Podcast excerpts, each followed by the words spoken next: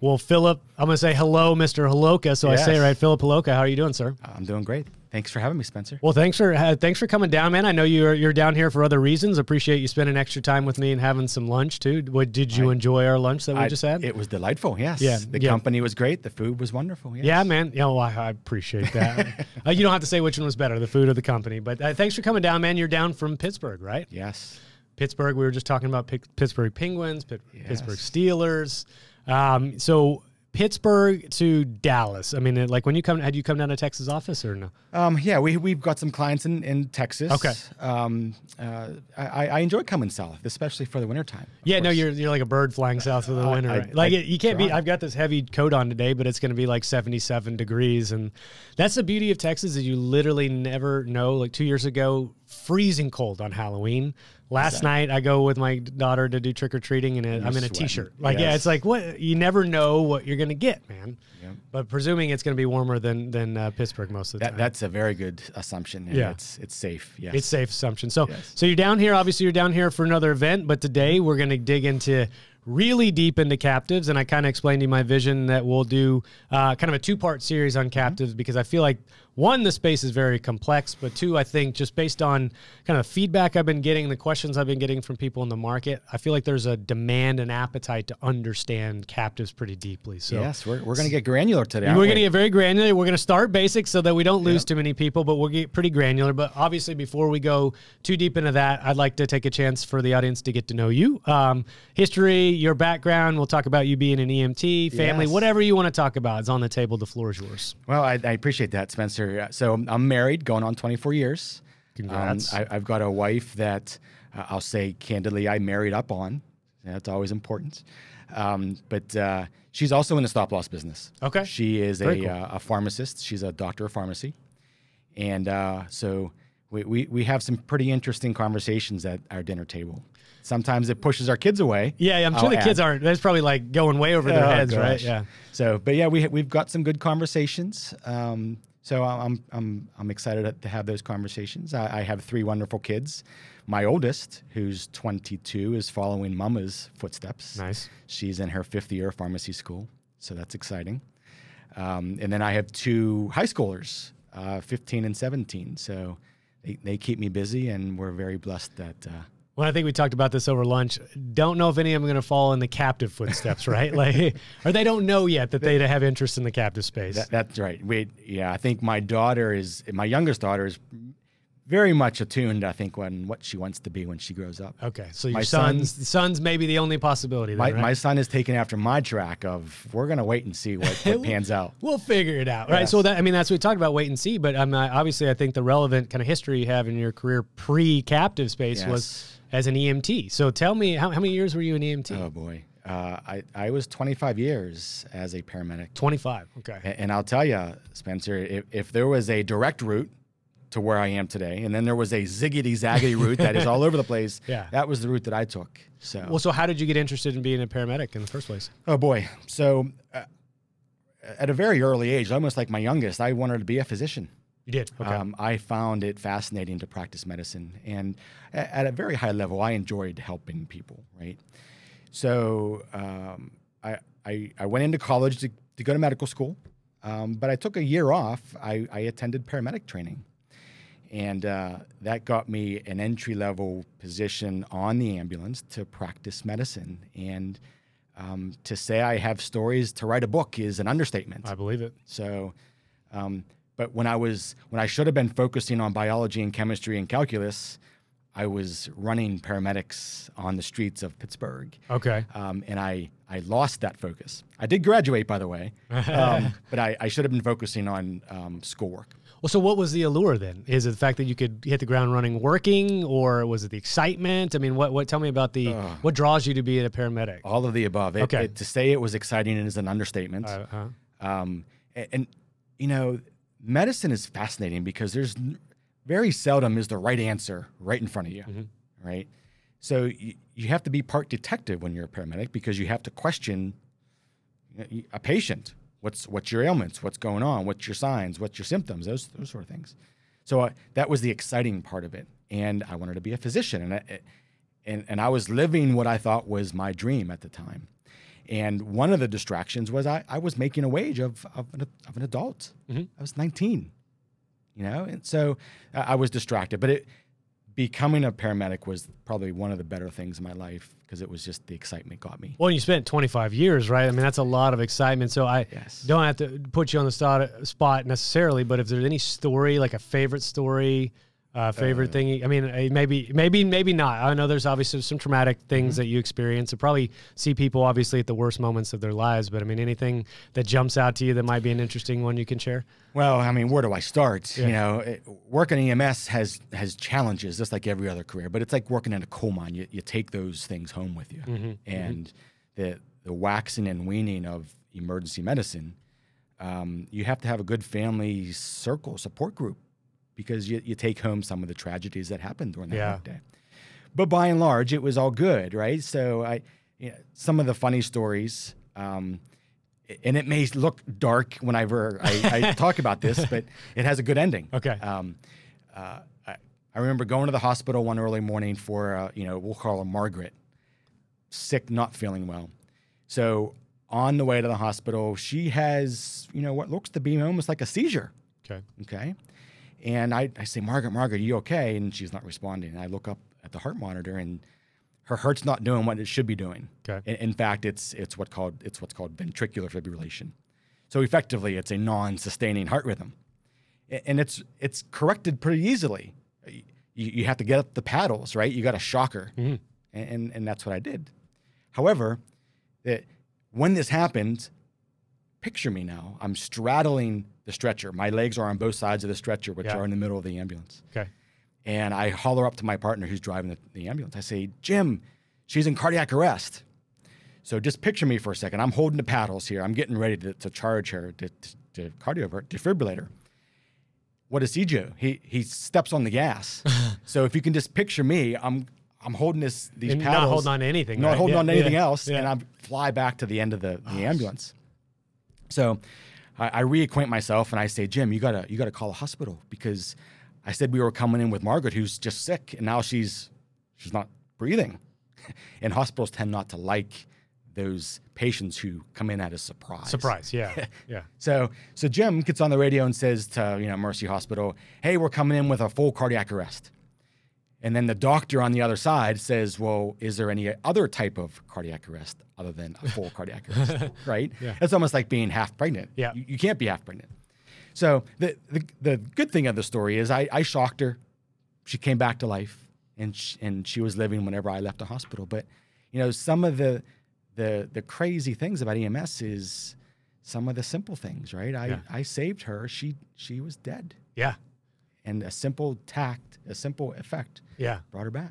Well, that's see, that's that's what's, you know, when alluring from the outside looking in is like, I'm sure you have uh, obviously both ends of the spectrum of the outcome, but yes. the moments where, you know, well, I literally intervened and either brought somebody back yeah. or prevented them from dying. You know, have you? I presume you probably had some people ever follow up with you, right? Or like, thank you, or I mean, or is oh, yes. there? It's okay. So they oh, are they yes. aware of you? Uh, okay, so that's got to be rewarding in and of itself. Well, it, it, it's rewarding because, you know, the, the times where you say to a patient, you're not going to, nothing's going to happen to you on my watch. Yeah. And that sounds cliche. I yeah. mean, oh yeah. Every paramedic has said that. Well, it means something. Yeah. And, you know, to this day, it sort of like tears me up sometimes because I did that, and not just once, but hundreds of times. Yeah. And, you know, the, the problematic calls of kids and, yeah. you know, traumatic events, the blood and guts, that's probably one out of a thousand calls that I went to. But ninety-nine percent of the other calls were just someone needed help in their time of need. Yeah. And that was me. Well, I can tell just by listening to you talk, obviously, the impact it's had on your life. And I appreciate you doing, what, two and a half decades of two this work, decades, right? Yes. It's a young man's game. I it's it's a young man's game. So, like, at that point, though, obviously, you spent the bulk of your career and your, you know, adult life as a paramedic. Then you decide, what, I don't want to do this anymore, or what, what happens? Well, like I mentioned, it's a young man's game, yeah. right? So, uh, is it normal to age out of that uh, profession then, or move on? To, is there a transition out of it to do something else along yes. the same path, I guess? Yes, uh, you know, just management. You, you graduate into the management of a system.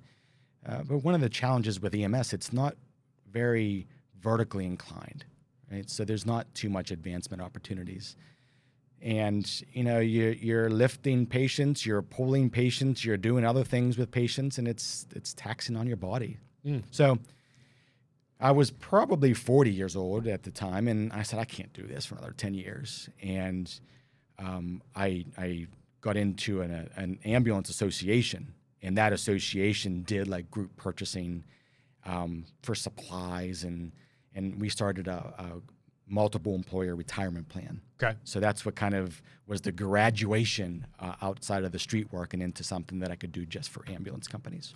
Did you like the administrative side as much as being on the front lines, or was it good to maybe de-stress a little bit from that? Or well, truth be told, I did E M S part-time when I, I was doing this. Yes. Okay. Okay. You know, you, you what's what's the saying? You you can take the guy out of the country, but you can't get the, take the country out of the guy. Yeah, so yeah. That, same thing. Uh, yeah. So I stayed in it and dabbled with it over the weekends. So that was my weekend. Couldn't get enough. And most people some you just watch football on the weekends. Here you are being a paramedic. But yes. I, I appreciate the fact that um, it's kind of in you, right? It's part of who you are. And yeah. uh, I guess it's the same as like a pro athlete that, you know, eventually when that their time has come and they leave their sport that they've dedicated twenty-something years to, yep. It's like, can you really ever remove them from the sport? Exactly. Um, it's got to be tough. So, so uh, of course, we we alluded to at the beginning of, of our discussion, we're going to talk about captives today. But I'm curious, you go from full-time E M S to part-time E M S and doing the administration and the association. Then what? Where that, do captives come in? That was the zag and the whole zig uh, yeah, and zag yeah, thing. Yeah. That I did. So, yeah. The, the the multiple employer retirement plan that we were that we started, you know, the those employers said, Phil, this multiple employer retirement plan works. It's it's saving cost on the administration, it's saving cost on the investments for the employees. It's working great, but we're getting killed by health insurance. Now this was two thousand eight, mind you. Okay. And I think if you if you go back to two thousand eight. I think a single rate was what, two hundred fifty dollars a month. People always talk about this, and I'm like, I have no idea what you're talking about. Yeah, I my gosh, I wasn't around for those days, unfortunately. So, so the the association that I was with said, "Hey, can you find a solution like the retirement plan, but for insurance, health mm. insurance?" Of course, I, I I I work for you guys, so of course I want to do that. So I went out to all of the major managed care networks, and I said, "Hey, we got thousands of employees here. What if we all brought our business to you?" And and each of those carriers said, oh, no thanks. Hmm. It was a it was a struggle. So that option wasn't available. Then we went down to the multiple welfare arrangement, mm-hmm. M I W A. M I W A, yeah. And, and that's poison. You don't want to touch that, you know, right now. That's that's not a good thing. So that was out.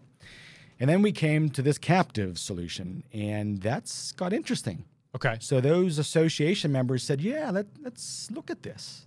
So who brought that idea to the table for you? You, you went through your investigation, but was there somebody that you reached out to initially mm-hmm. that said, hey, captives is what you should explore? Yes. So we we we reached out to a couple consultants. You know, we vetted the field because there were a lot of, you know, not a lot, maybe three or four consultants that said, oh, this is probably the best option for you. So we, we landed with one consultant, and he said, you know, for this thing to take off, you need to brand it. You need to have an identity. Okay. What are you going to call yourself? So we had to look for a name. And that, and that was a process, Spencer, because, you know, were we going to be a catchy name? Is it going to be down-to-earth, real, you know, focused name? And I said, you know, I don't I don't know what the name of it, it's going to be, but when I hear it, I'll know it. Mm. Right? And one of the consultants said, how about just MedTrans? For medical transit, or medical right? transportation, or transportation, right? Yeah. Okay, MedTrans. Okay, and, and it just stuck. Yeah, and that's and that's when MedTrans. Well, that's like naming born. your kid, right? Like you throw a bunch of names out, and eventually that's you're right. like, "That's it," and your wife is like, "Yep, I agree." And you yep. come to so MedTrans was born out of that. Yep. So you guys started MedTrans as the mechanism in order to what build a captive for this association. Is that how that worked? Yes. Okay. So. Med the, the captive itself, and I'm jumping ahead of myself, but the captive was a group captive. Okay. Um, and at the time, the domicile that we wanted to work with, we were the first medical stop loss captive in that domicile. Um, but uh, we filed for our license. We we retained all of the service providers to do what we needed to do. Um, and early April of two thousand ten, we received our license. Okay. And so what did you have, or who was the person you were lean on, leaning on to kind of explain this, right? Because obviously you didn't come to the table with the knowledge you have today. So mm-hmm. uh, was there a consultant, or who was who were you leaning on to educate you on this phase? So it was it was multi-pronged because, you know, the captive consulting was really specialized. So we retained a consultant for that. And then there was this self-funded health plan. Mm-hmm. And at the time, I, I was Series Seven licensed and sixty-six and life accident and health license. But even then, I, I didn't have the sophistication on self-funding because that's that's a craft in itself, right? So I even brought in another guy to help us with the self-funding portion of it. Okay. So it was multi-pronged, um, presenting to the members of this association. Well, and I mean, I think it speaks to the level of sophistication, which we're obviously going to dive deep into uh, in a moment. So anything before we move on to kind of get into the jargon of MedTrans, of its inception, kind of un- understand how this was born out of, or should we move on to the... Yeah, I, I think now's a good a time anyway. Uh, you know, the, the the concept of the group captive was still relatively new and unproven. Yeah. And um, that was one of the challenges of, of this project, of you... you You try to to sell a concept that hasn't been vetted out with the market yet, because this mm-hmm. is two thousand ten. Not. Do we know when the first captive uh, was born? I mean, you said two thousand ten was early, so do we know when the first one was? Yeah, I, I've seen multiple two thousand eight, two thousand nine, two thousand ten, but it was in that those. Is there somebody out there claiming, you know, I was the first one to do it, or? I'm going to leave that to them. To okay. Okay. Fair that. enough. Fair enough. Right. Like, what's a very competitive space to the captive space? Yes. I get. Um, and fair enough. So two thousand ten was still early stages, mm-hmm. right? And to, you're you're putting together this captive yep. uh, for this association. You know, talk to me about the barrier to entry to that, and I think that'll segue into our conversation about the jargon. Like you learning as you go. Tell me what that experience was like. Boy, it, if there was ever a time that I made myself look out to be a buffoon is when I tried to talk about captive insurance when I shouldn't have been. Yeah. Right. So I, I had to rely upon the service providers to help me with that. And and like I like we've had conversations, mm-hmm. you, you hear it so many times over and over again, you just start picking it up. Yeah. But but the problem was the consultant that we retained, when we would crisscross America saying, hey, trust us, this project will work, he wasn't with us. It was my, you know, the guy that I started this with. Um, he was with us, and it, it was a real challenge to convince people to trust us, mm-hmm. right? Yeah, so uh, I can imagine. I'm just like I'm just thinking about what it would be like to go out if I were tasked with to go explain captives with a very mm-hmm. minimal understanding of it, or, or at least experience, right, exposure to it. Yes, uh, that would give me heartburn. It was tough. Yeah, and and most importantly, it was expensive. Yeah, right, because. Uh, We got our license on April, in April of two thousand ten. We put our first group in August, August first of two thousand ten. So there were six months there of, I hope this works, mm-hmm. right? Mm-hmm. Because, you know, we're spending money on something that, at the end of the day, I didn't have any ownership of. MedTrans is owned by the members, okay, one hundred percent.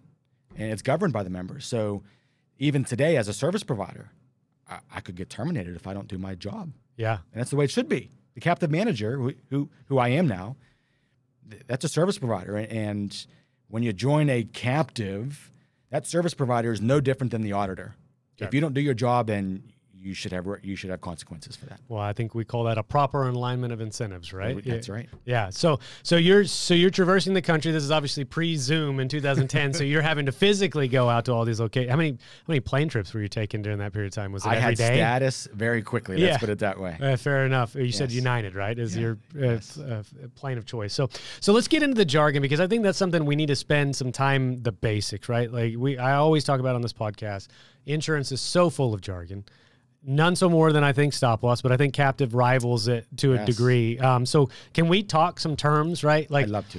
In the very beginning, I think you know, I think captive manager probably is a place to start, and then I'll go down through the laundry list. But I want to spend some time defining it, even if this may be boring for some folks. At least we define the the terminology we're going to use for the rest of the yep. conversation. So, captive manager, so, what is that? And, and I'll even go one up: a, a, a captive. A captive. I mean, what, yeah. What, what wait, let's a, start there. Let's start at what is a captive. What is yeah, a captive? Even better. So fundamentally, a captive, by definition, is a private insurance company. Okay. So you, you have the commercial carriers, which are. Uh, they can sell insurance policies to the to the public. Okay. Okay. The captive can only sell or place an insurance policy to its owner or subscriber or member. Okay. Okay. So private insurance company is what a captive is really called. What is it? Does the captive term mean? I mean, like you say, it's private insurance, but what makes it captive? What is being captive at that point? The risk itself, or did I jump ahead? No. Yeah, like, okay. I, so you're asking about the history of the of the label. Yeah, captive. I'm curious where that, that terminology came from. So the history of captive started out of a mining company. Ah. And the mining company was having struggles placing insurance, and the, the mine was a captive mine. Okay. Okay. So the word captive um, was born out of just the the the term of the mining company and, and how they mined the ore out of the earth. It's a captive mine. So that's the origins of it. That's of the, the origins. Interesting. Oh, dude, I appreciate you. Know, I'm glad I asked, and you're like, I have no idea, Spencer. Yeah, that, that was good. So born out of a mining company, we talked about a captive is a private insurance company. Yes. Okay. So then that could lead us in, or anything else we need to know nope. on that. Okay, so captive manager then, obviously people can guess what that is, but tell me what their actual blocking and tackling, what yep. they're doing as a captive manager. So a captive manager really sort of replaces places the commercial carrier's operations of that insurance company. Because remember, the commercial stop loss carrier has to report financial results to the board or shareholders, mm-hmm. right? In, in a private insurance company, there's no there's no shareholders per se, it's the members. So the captive manager's role in a captive is really the go-between be- between the client, the member of the captive, and the regulators, because every captive has what's called a domicile. Okay. And a domicile is um, where the captive calls home. And within the United States, there's probably forty, forty captive domiciles. Okay. So you can take your pick, laundry list of captive domiciles. Some are better than others, right? It's, you know, if if your ambition is to go to Hawaii for a board meeting, then maybe you want to be domiciled in Hawaii. Okay. But the, generally, they're all the same, but each has their own little twerk. So the captive manager does all the regulatory affairs for that captive to report to the captive domicile. Okay, so all the regulators. I mean, so is it safe to say they're an administrator, kind of like a Very T P A uh, is the administrator of the medical plan? Okay, so a captive manager is helping manage the plan, um, choosing where it's domiciled. I get pushing and pulling money, or are they doing that? Is that the carrier? If there's a front, we'll get into fronting carrier. In yeah, a moment, yeah. But yeah. So, but the captive manager is largely an, an accounting mechanism. Okay. Okay. Or largely. So a lot of captive managers have accountants on staff or Very C P As so. on staff. Okay. Yes. And is do they get lumped into as an S I C code an accounting firm or any any idea there? Well, that's a good question. I, I don't know the answer to okay. that. Okay. I'll get back to you. Good. I stumped you. Yes, I did it. No. So uh, we often hear about group captives. I mm-hmm. realize that's uh, I think that's the more popular form of a captive. Yes. There's also single parent captive. So define the uh, what is the contradiction or the opposition to those two terms sure. there. So MedTrans started as a group captive. Okay. And the reason group captives evolved in the medical stop loss side is because workers' comp group captives were around for years and decades before this, before medical stop loss. And I think that the playbook from the group workers' comp captive just kind of fell into the laps of the medical stop loss arena. I see. Now, group medical stop, group workers' comp captives have to be fronted by a commercial carrier. Okay. I'm jumping ahead of myself. So a group captive, by definition, is one tax I D number, one captive. Okay. And then you have multiple employers or participants or members subscribed to the to the captive. Okay. Okay. And they can be homogenous and heterogeneous right. as well. So uh, you want to explain those uh, terms yeah. as well? So homogenous is the same, like S I C code. Yeah. Okay. And then heterogeneous is any class. Now, workers' comp captives, you have to be generally homogenous um, because of that, the pricing of the, of the workers' comp captives. But with medical stop loss, you don't have to be because cancer doesn't know professions. Yeah. Yeah. Right. So it's it doesn't have to be. Hey, do you know kind of uh, rough numbers? Uh, yeah, what percentage are heterogeneous versus homogenous? Like, is it mm. m- one more popular than the other in terms of group sales?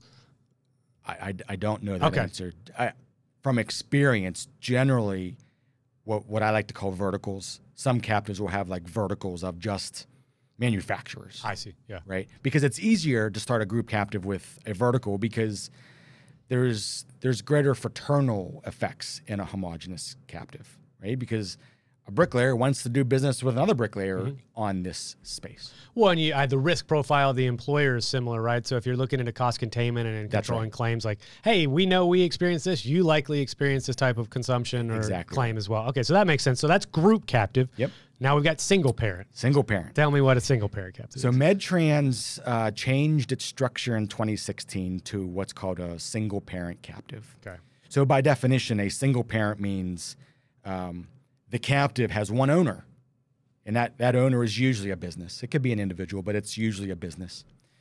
And in our model, each employer gets their own single parent captive. Okay.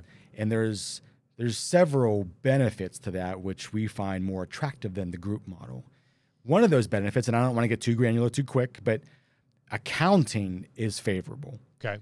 So when an employer joins or is a, a participant of a single parent captive, they are paying for stop loss premium from this pocket, mm-hmm. their corporation, and that money is deposited into their own captive. I see. Okay. So the employer picks up an expense over here, picks up an asset over here that are equal. Okay. And through what's called consolidation, financial statement consolidation, you can consolidate the captive's financials and the corporation's financials. I see. Okay. You can't do that in a group captive because consolidation is only allowed if you own fifty-one percent of an entity. Okay. So that makes sense. So the uh, tax advantages, I guess you could say, or or it's, is it's not necessarily tax. It's not necessarily tax. It's it's you're picking up an expense and you're picking up an equal asset, and they offset each other. Okay, I see.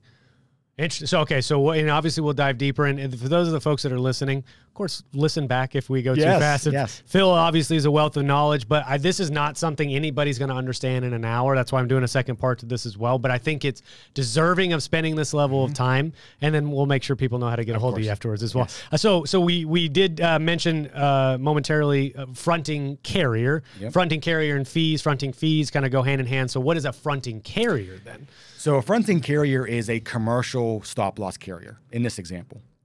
So the, the captive enters into what's called a reinsurance agreement between the captive and the carrier. Okay. Okay. That reinsurance agreement defines how risk is uh, ceded and paid for. Okay. So the fronting carrier's job is to really do all of these stop-loss administration services. Okay.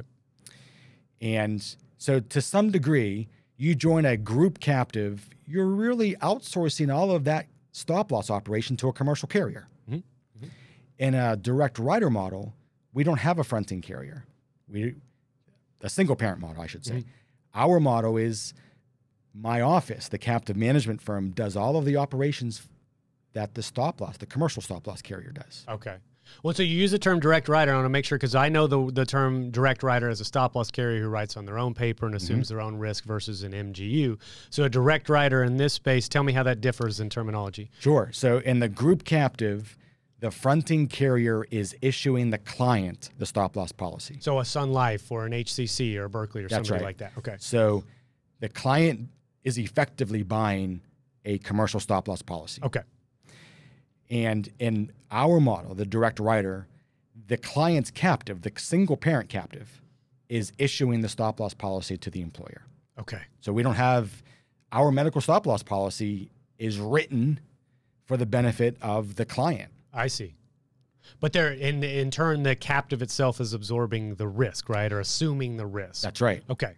Instead of risk shifting over to the stop loss carrier to a degree. Am I saying that right appropriately, or what did I mess up on? Finish your thought. Uh, that was the end of my thought. So I didn't say it correctly. So tell me what, where I was wrong there. No, no, no. You're, you're, had, had you finished your thought, yes, there there is risk shifting and risk distribution with our model. Okay. Now, in the group model, all of the risk shifting and sharing happens at the commercial carrier level.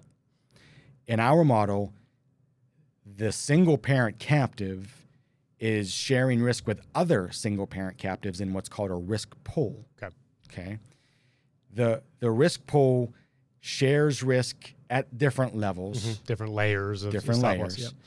And our risk pool is what we like to call a like a FIFO inventory accounting methodology. First in, first out. First out. Right? There you go, my okay. friend. So you're you're picking this stuff I up. I am, right? man. I'm I'm learning as we go. So when the employer pays stop-loss premium, that cash goes into their captive. Okay. If they incur a stop-loss claim, that cash to pay that stop-loss claim comes out of that client's captive first. Okay?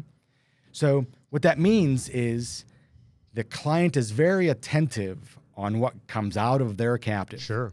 Because it's no different than, hey, I've got this, you know, Bank of America bank account for my corporation, and guess what? I've got a Bank of account, Bank of America bank account for my captive too. I own that. Okay. So which pocket do I pay the stop loss claim from? So there's there's a whole lot more. Hey, is that claim legitimate? Yeah. Is, is is that the right claim for the right amount? So there's a lot of scrutiny that goes on. Well, a lot of scrutiny. And I think we were talking. Well, I don't know if we were at S I A talking about this, but um, where there's also the thought process. Do I always maybe want it paid, right? Do I want the stop loss? If it's a not uh, a huge catastrophic risk, is it maybe something we choose not to? And I, we can explain the mechanics maybe further down the line, but whether or not you even want it to reimburse a claim, correct? And did yeah, I understand that correctly? So, we might have been drinking at the time uh, a little bit, just a beer. But so that you're asking a timely question. Yeah, yeah. Right? So if if a captive is, is has incurred a claim, that you're going to want to pay the claim, right? Because That's that's one of the triggers that the I R S doesn't like, and okay. rightfully so. I mean, so if your captive has incurred a one hundred thousand dollars claim from one of your employees, you want your captive to pay that claim. Because if you don't, then you're, you're sort of venturing into the area that the I R S doesn't like about these types of okay. captives. Okay. Okay. However, there's if your policy is twelve months, most commercial stop-loss carriers say if you file a claim on October first, it's got to be really paid. You know, mm-hmm. we don't want to sit on a claim. Mm-hmm. We want to pay it. Mm-hmm. So there's timing incentives with our model that isn't necessarily there for a commercial carrier okay, so or the, even a group captive. The timing to pay sooner or? That's right. It is. Okay. Okay. That's right. But you said also there's a perhaps a higher level of scrutiny because it's their own funds at the same time. That's right. right? Okay. So what what we're getting into here is, and, and we're, again, jumping in front of ourselves a that's little bit. That's okay. Yeah. Um, But our captives have an opportunity to elect a favorable tax election. Okay. Okay. And that tax election is what we like to say is a lever to lower your cost of health insurance. Okay. And and, and we'll touch upon this in a minute, but, you know, my, our position is health insurance is crazy expensive right now. Mm-hmm. If we can get a hold of these crazy expenses, we wouldn't need to leverage this favorable tax election.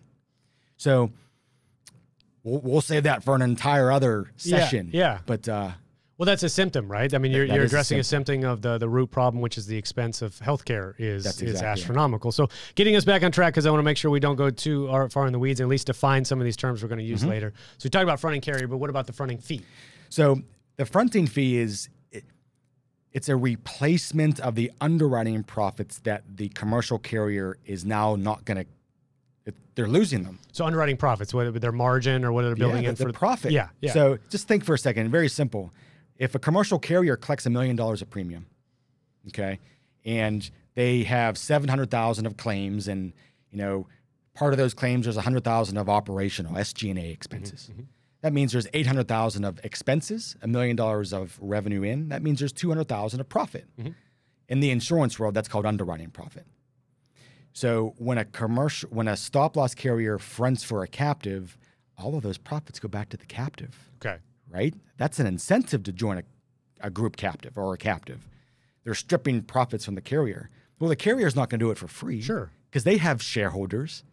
They're not going to like that. Yeah, they're not going to lend their underwriting services yeah. for free. So what, what happens is there's what's called a fronting fee. Okay. And that fronting fee is generally five, and I've seen it as high as fifteen percent of gross premium.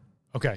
So if the captive members pay a million dollars to the fronting carrier, the fronting carrier takes that cut out immediately. Okay.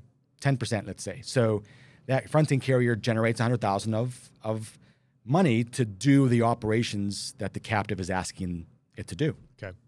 So the, the fronting fee is an important number that a consultant needs to look at because, you know, that, that that's to some degree making the captive somewhat, you know, operationally more inefficient. Okay. And, and our argument, whenever we transition to a direct writer, the alignment of interest. Yep. Right? And and I always like to say, here, Spencer, here's my checkbook. I need a refrigerator. That refrigerator needs to be four four feet four feet deep, three feet wide, six feet tall. If you have my checkbook, you may meet those specifications, but you may buy a television with a T V in it, right? Yeah. For three times more than what I was willing to spend. So when stop-loss claims come in, the stop-loss carrier is really paying those claims with our money. Yeah. Right? I'm not suggesting that interests aren't aligned, but we want to make sure that that stop-loss claim is the right claim at the right amount, because yeah. the, the money that's paying that stop-loss claim is coming out of the client's captive first. There's a level of scrutiny there that we didn't think that the commercial carrier was aligned with us properly. That's fair. That's fair. And so that fronting fee, is that an administrative fee rather than, because that's not at risk, right? They're taking the fronting Correct. Fee as an administrator. Correct. So is there an element of additional profitability that's their exposure, uh, the carrier, if a commercial carrier is involved or a fronting carrier? You can. You can have what's called a quota share arrangement. Okay. Lots of captives. When we first started, we were ninety ten quota share, which meant our captive, MedTrans, retained ninety percent of the risk, and the carrier retained ten percent of the risk. Okay. one hundred thousand dollars claim come in, we paid nine, ninety thousand dollars, the carrier paid ten. But there's one hundred percent quota shares, meaning the captive is on the hook for one hundred percent of one hundred percent. The risk. Okay, so really the, at that point, the, the commercial carrier is just effectively c- collecting an administrative uh, fee for their services. That's right. But there is no exposure. They're not really at risk from a risk transfer perspective. Correct. And, okay. and fundamentally, you just have to ask yourself, when someone else is signing my checks, yeah. is it all there? Okay. Well, so I want to make sure I understand this, because I also don't want to just be led to water, right? I like, mm-hmm. I want to make sure to understand that. So if that carrier is involved, what is their real role outside of moving money around? I mean, is there, are they a really even a stop loss carrier at that point? Like I traditionally think of a stop loss carrier assuming the risk. Like, how does that differ? Yeah, th- their day-to-day operations differ nothing by no ways, okay. whether it's a captive or if they sold the policy on their own. So just eligibility, reimbursement of claims, That's things it. Like that. Okay. That's it. But there's no, the exposure then is shifted away from that. Because if I'm a direct writer of stop loss at Sun Life and you come to me for a commercial policy as a single employer, I say, hey, here's a mil- it costs you a million dollars. I assume all of your risk, that's right. right? Okay. So that's in- interesting. And that's something that I, I'm kind of wrapping my head around as we go. Questioning, like in that you're, I think you're positioning as a way to question perhaps what the role of that yep. fronting carrier truly ultimately is. So let's table that for now, but I know we'll come back to it. This one I've never heard of before, bordereau report. Yes. I, uh, newsflash, Phil gave me some uh, terms to use because I don't know what I don't know, but bordereau report, what it, what is that? So the, the bordereau. Did I say that right? Yes. Okay, bordereau. bordereau. Okay. That, that's the ingredients to the secret sauce of a captive. Okay. And every consultant should be inquiring or looking at the bordereau report. Okay. So the bordereau report, in very simple terms, is the accounting of premiums that the carrier receives, and that accounting is being reported to the captive. Okay. Because at the end of the day, the captive never touches any of their clients' money until much later in, in the cycle of insurance, because all of the premiums go to the carrier.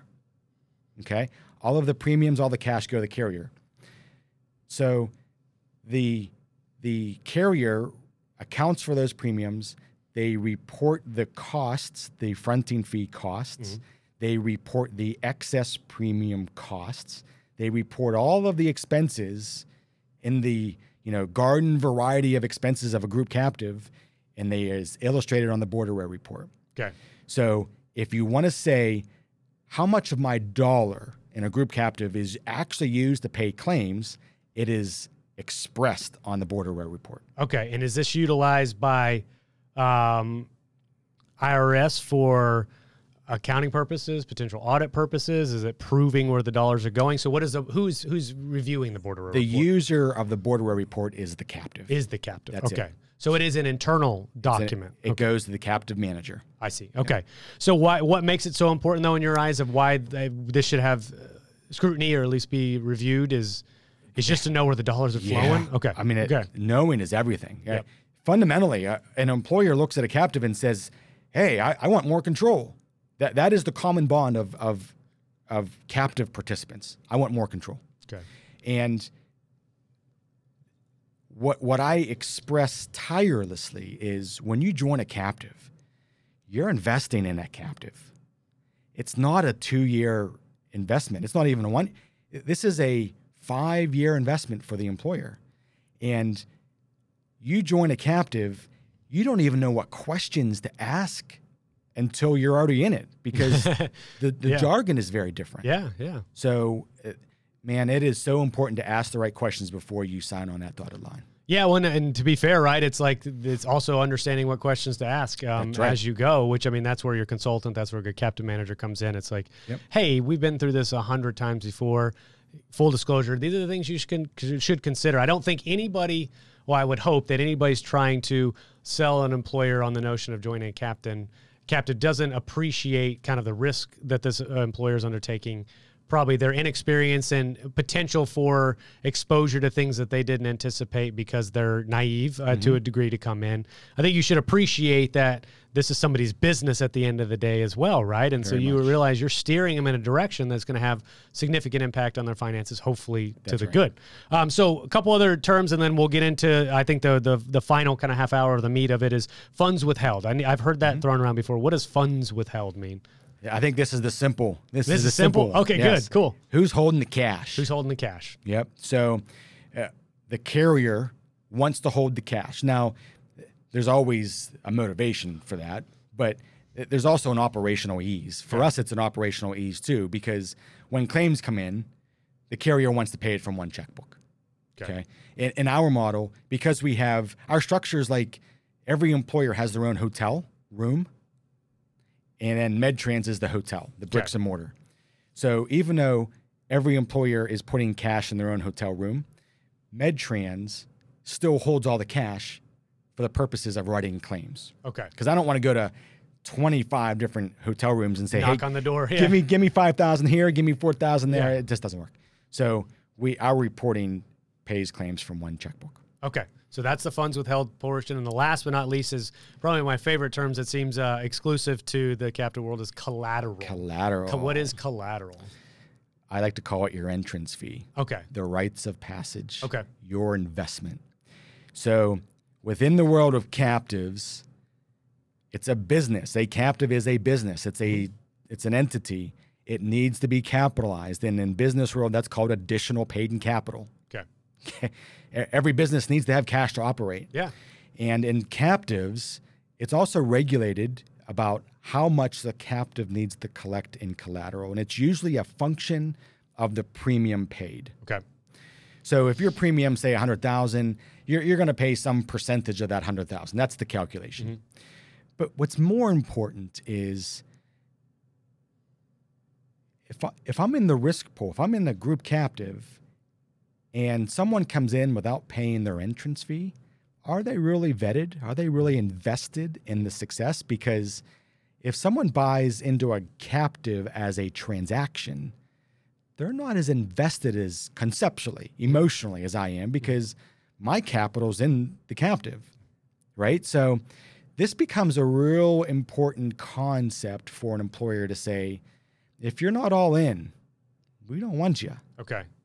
And you said that collateral is required, right? Uh, yeah. Okay. Uh, I mean, someone's paying the collateral. Okay. Sometimes. But you said by law there are requirements of how much collateral or capital is, is there. The regulators okay. will set the capitalization requirement. Okay. Now, the the feasibility study that the captive hire outsources to an actuary will will have influence on that, and the captive domicile regulator will say, "Yeah, I agree with that." Okay. Right. Okay. But it's set. They agree to the captive. You want in, you're, this is what it is. Yeah. Right? Okay. But it, I do appreciate the fact that there's skin in the game, literal skin in the game financially, right? But also it's like, hey, we've all agreed to this. We are all attempting to row in the same direction, right. right? We're all going to benefit, or that's the idea. So, hey, you want in, there's a membership fee. I, I'm not going to argue with that. And if it's required, then it is what it is. So that's also something the group needs to understand if they're exploring this as a solution. Exactly right. Collateral requirement is going to be a kind of the barrier to entry.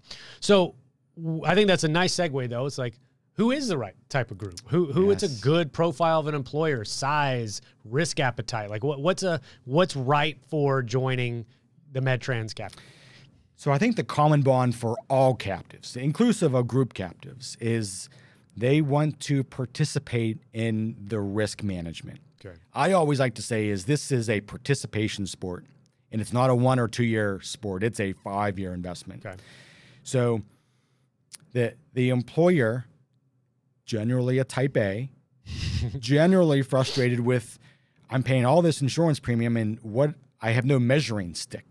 to produce a return on investment, because they're they're in a world of, hey, if my manufacturing out is my manufacturing system is is not working right, I'm going to tweak it here and there. But you can't do that with health insurance effectively. So so they join a captive because they want to have more control. They want to be the casino, right? They they they see all the money go in the insurance company. Insurance companies are always making headline uh, profits. Sure.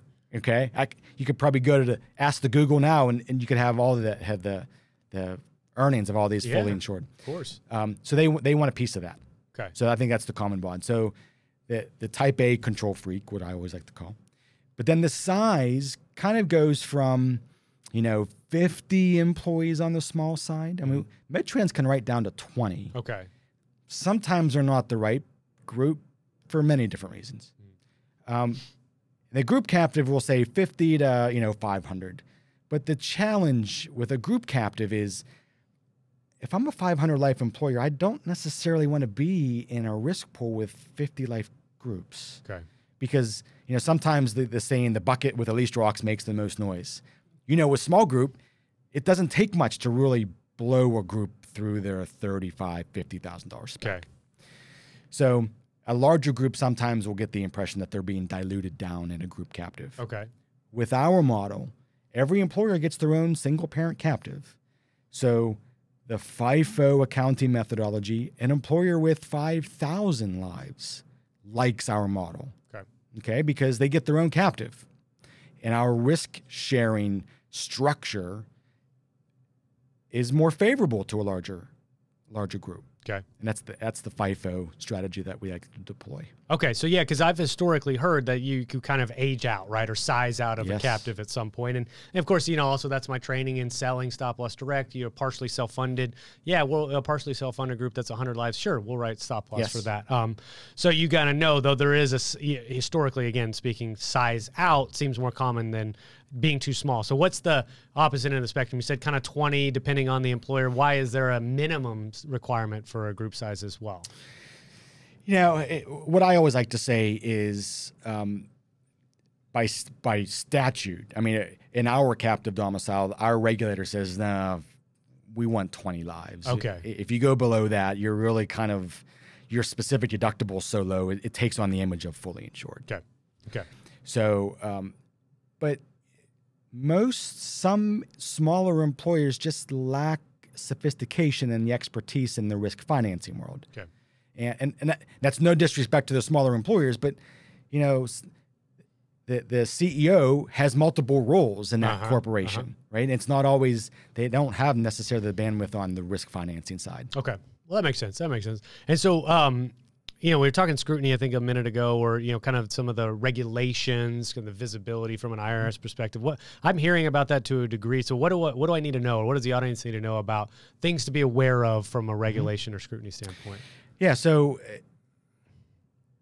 the the I R S has um, Section eight thirty-one of the Internal Revenue Code. And by default, insurance companies, inclusive of captives, um, by default go to what's called eight thirty-one A. Okay. And, and, and an eight thirty-one A means it's a C corporation, and they're taxed on income. Okay. So uh, the current C Corp tax rate is twenty-one percent. And that means if I if I bring in a million dollars, I have eight hundred thousand of expenses. I've got two hundred thousand of profit. That profit is taxed at twenty one percent. Okay. So eight thirty one A is the default. Many years back, Congress enacted a new additional option for smaller captives, and the motivation for that is, hey, we want to encourage smaller employers to be more engaged in the art of self-funding, because it's always more expensive, always better for an employer to pay their claims from their checkbook as compared to having an insurance company pay it for them.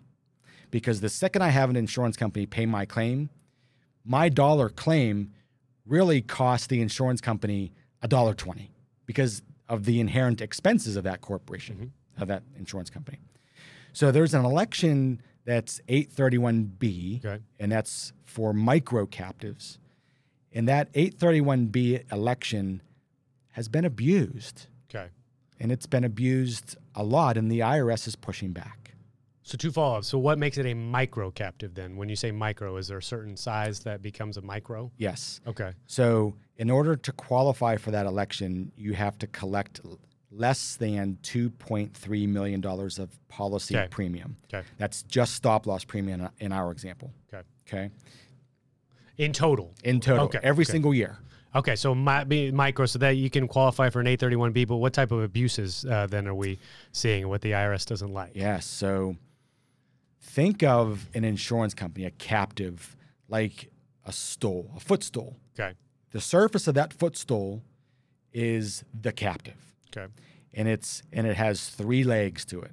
And the courts have come back and says and they and they say, if one of those legs isn't there, the whole insurance facility collapses. Okay. Okay. And the abuse on the eight thirty-one B side really stems from what's called enterprise risk policies. And enterprise risk policies, um, they're, they're essentially policies that loss of key supplier. Okay. Loss of key employee. So argument, uh, arguably... those are business risks. If you lose your C F O, is that really a fortuitous risk, right? It, did you have control of that? Maybe, maybe not. So in the enterprise risk space, the employer was making the claims against their captive. Okay. That's a very vital discussion here, and it's a differentiator. So if I'm the employer, I'm buying, let's say, one hundred thousand dollars of loss of key supplier insurance. And I'm putting that money into my captive. I'm taking the deduction of that one hundred thousand dollars and putting it into my captive. And that money sits there. Okay. If I have a claim against one of my policies, I could file a claim against my captive. Well, what came into question is the eight thirty-one B trying to make it more advantageous for smaller businesses. The eight thirty-one B says the revenue on my micro captive is not taxed on income. Okay? So the, the challenge here, the I R S says, no, wait a minute, Spencer. You could have filed a supply chain disruption claim, but you chose not to. Mm-hmm. And the reason you chose not to, because you're trying to preserve that captive, which is tax advantaged. Mm-hmm. advantaged. Okay. So in, in our model, each single parent captive can elect eight thirty-one B if they want to. Okay. It's their discretion. And we are the watchdogs of that because we apply the three-legged test. The policies are fortuitous, meaning it's the employees driving the claim. Okay. It's not the employer. Spencer, you broke your leg. You're a sixty thousand dollars claim. You're a ten thousand dollars stop loss claimant, mm-hmm. not the employer. Okay. That's the first thing. So it's not anywhere close to a business risk. It's fortuitous. Okay. Then there's the other leg of policy pricing. Now, in our model, there's there's a incentive to say, boy, let me take a million dollars of profits from my corporation and buy a million dollars worth I, of... I think I already knew where you're going with this, right? Yes. So, yeah, overpricing. Overpricing policies. Yeah. Um, we don't do that. We have an outside actuary that prices all of our plans, all of our stop-loss policies, and that's what's called an arm's-length transaction. Okay. So our policy pricing comes from someone who has not vested in the interest of the captive. So and and and it's funny because policy pricing is really a cultural indicator from us because sometimes an employer will say, Phil, I, I like that one hundred thousand dollars policy. I love it at ninety thousand dollars. Mm-hmm. Can you get the ninety thousand dollars? And that's where I kind of say, uh, Spencer, I'm not sure you're ready for this, man. Yeah. Because if I underprice you by ten thousand dollars, guess what? I'm now shifting risk to all of the risk pool participants, mm-hmm. and they would fire me on that if I did that. So I'm okay. never going to do that. So policy pricing. The third leg are claims. Stop loss, there are claims. You can't get away from that. Mm-hmm. So... Um, you may go two or three years with ever with never filing a stop loss claim, but you will, what I always like to say, two or three years out of every five to seven are bad years. Yeah, yeah, yeah. And that holds true with us. So even if you have no claims, you're still paying someone else's claims within our risk pool, okay, to some degree. So our three-legged stool test, it's very solid, right? Because we, we don't want to run we don't want to run afoul of of that. Well, and that's what, like, you know, I kind of brought that question up, and is I think it's a common perhaps ob- objection or um, somebody trying to pick apart the notion of a captive is some of the less uh, scrupulous things that are done in this space taints yes. the notion of a captive, right? And I, I completely appreciate that. So just kind of understanding, right, you are still towing a line. You talked about t- type A employers. You're still towing a line of what you can, I don't say get away with, but what within the constraints of the law That's are right. appropriate or not. And sometimes I realize there could be a gray area in that regard, and which is somebody leans on you to steer them clear of that too much gray. Yep. Yeah. Yep. Is that safe to say? Okay. It, it is safe to say, because at the end of the day, the eight thirty-one B election, that those captives within our risk pool, not all of them elected B, some of them elected A, okay? But of those that are in the risk pool that elected B, they're not taxed on their profit. So every business makes a buying decision based on what? What's in it for my business? Mm-hmm, mm-hmm. Spencer, I love you, but I don't really care about your business. Fair enough. In a group captive, there's no me, there's us. Okay. And that was a distinction and a motivation that changed our structure, because our members said, man, I am doing everything possible to, to mitigate my severity risk. Okay. But this guy down the road, he's not doing it as good, or he doesn't really care. He's just writing the checks and saying, hey, I'm in a captive. I get to go to Hawaii for my board meetings. I mean, it's the truth. That's enough. That's enough of a draw, yeah. probably for some people. So it, the motivation has to be self-servant. Mm-hmm. So if I'm the employer and there's two hundred thousand of stop loss premium in my captive, I am very aware of every claim that is paid out of my captive. I want to make sure that that ten thousand dollars stop loss claim is a legitimate claim, right? Yeah. Because it's my money. And if I can intervene, and let's say I can save ten thousand dollars of stop loss claim payment, well, I'm not taxed on that income. And that's a lever. That's an operational lever of efficiency, because a group captive collects more than two point three million dollars. So if a group captive, say, has one hundred million dollars of premium and there's eighty million dollars of expenses and claims, twenty million dollars of profit, they're paying the, the I R S four million dollars of that. Mm-hmm. So that four million dollars we can keep in our risk pool for efficiency. For efficiency. And I uh, uh, suppose future expenses, right? Or, or correct. It carries forward. Carries forward, right? Right. Yeah. So over the years, you can put that that profit to work to lower your stop loss yeah, rates, yeah. to offset your premiums. At the end of the day, you're benefiting the employees because the cost of care, cost of insurance is less. Makes sense. Okay, I'm coming around, Phil. I'm, I'm coming around. So let's let's kind of get get to. I think we have maybe ten more minutes left. Uh, and I'll make sure conscientious of the time in the studio okay. here as well. But this has been fascinating. Uh, yeah. Just so you know, um, transparency, right? It sounds like there's a lot of alignment and focus on transparency. Really, what even that Bordereau report, I suppose, yep. is is uh, a radical notion of transparency. So talk to me how that applies in this space, making the expenses more apparent or transparent, the claims payments more transparent. Is that is it safe to say transparency is one of those pillars um, uh, of a captive? That, that is entirely our mission. Okay. MedTrans is one hundred percent owned by the members. So the the employer owns their own hotel room, and then that hotel room has a share of the risk pool, which is the hotel. Okay.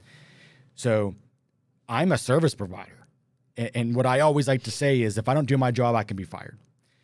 So our our members democratically elect the board of directors. Okay. We have various committees, like an underwriting committee, a finance committee, an executive committee. Those are all levels of checks and balances. Um, but every dollar is accounted for. Mm-hmm.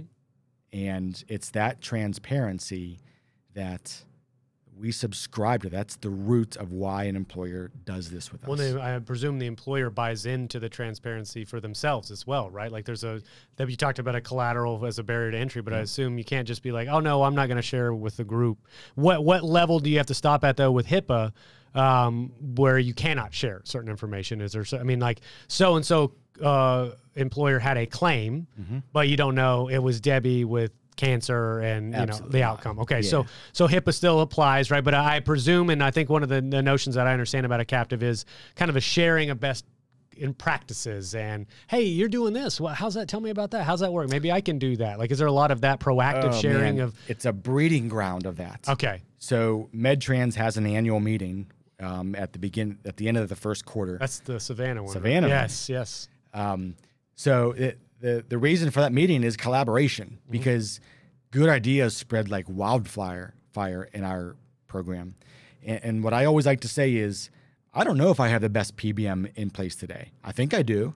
But if if a new consultant brings in a new option, guess what? That's going to that's going to go to everybody because our members talk. Yeah. Right? So it's important, the collaboration, the fraternal feel is very important. That's what it sounds like. That's what I kind of always got this outsider's perspective of is like, you know, you talked about the annual conferences or biannual, however they may be, but it's kind of interesting, especially even with folks that are kind of in the homogenous type captive where they potentially are competitors to a degree, yes. right? But still sharing best practices about how to run your operation or how to save money on claims. I, I can appreciate that, right? You yes. can still compete head to head on what product or service you sell, but they're helping each other manage yep. the claims because I think everybody in that captive, of course, benefits from that.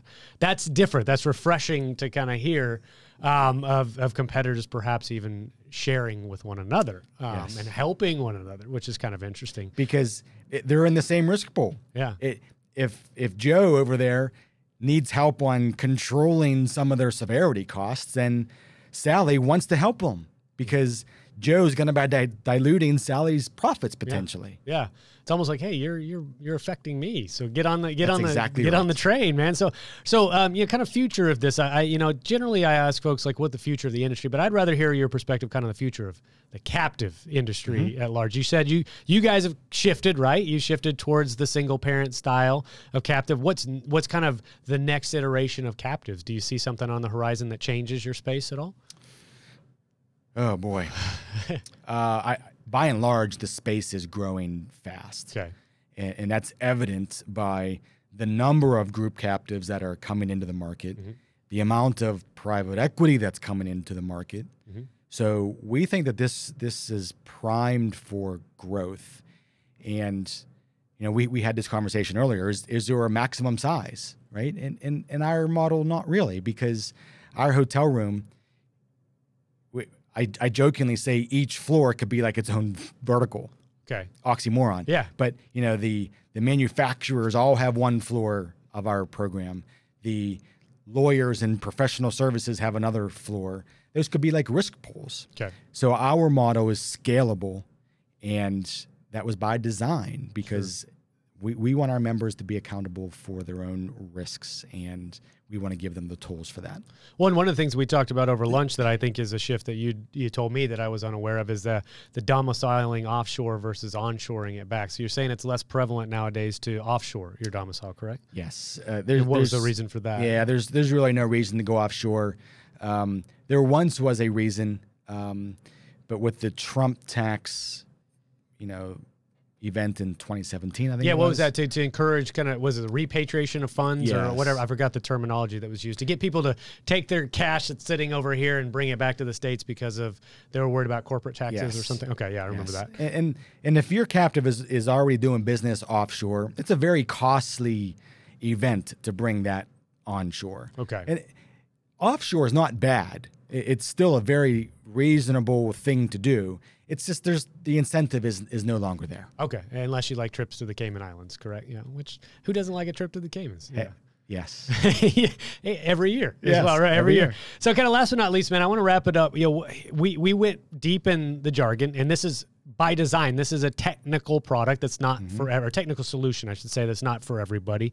Um, but you know, summarize, if you will, for the audience, what, what do we need to leave them with? Like, what are things to consider? Of course, we want to be able to have them reach out to you and talk about that at the very end, but what do you want to leave just people th- that you want to emphasize of importance? Yeah, it, it, I think our history of being a group captive fronted by a carrier, the lessons learned from that got us to where we are today. Okay.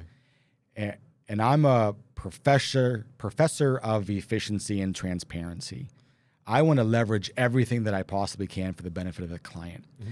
And the group captive model and our direct writer model share the common bond of employers that just want to have more control. Mm-hmm. They want to take an ownership stake into a captive that will pay dividends at some point in the future. Okay. Those dividends are the rewards for effectively participating in your second or third highest cost of your business. Mm-hmm. You have to get involved. And if you're not involved, you're probably not welcome.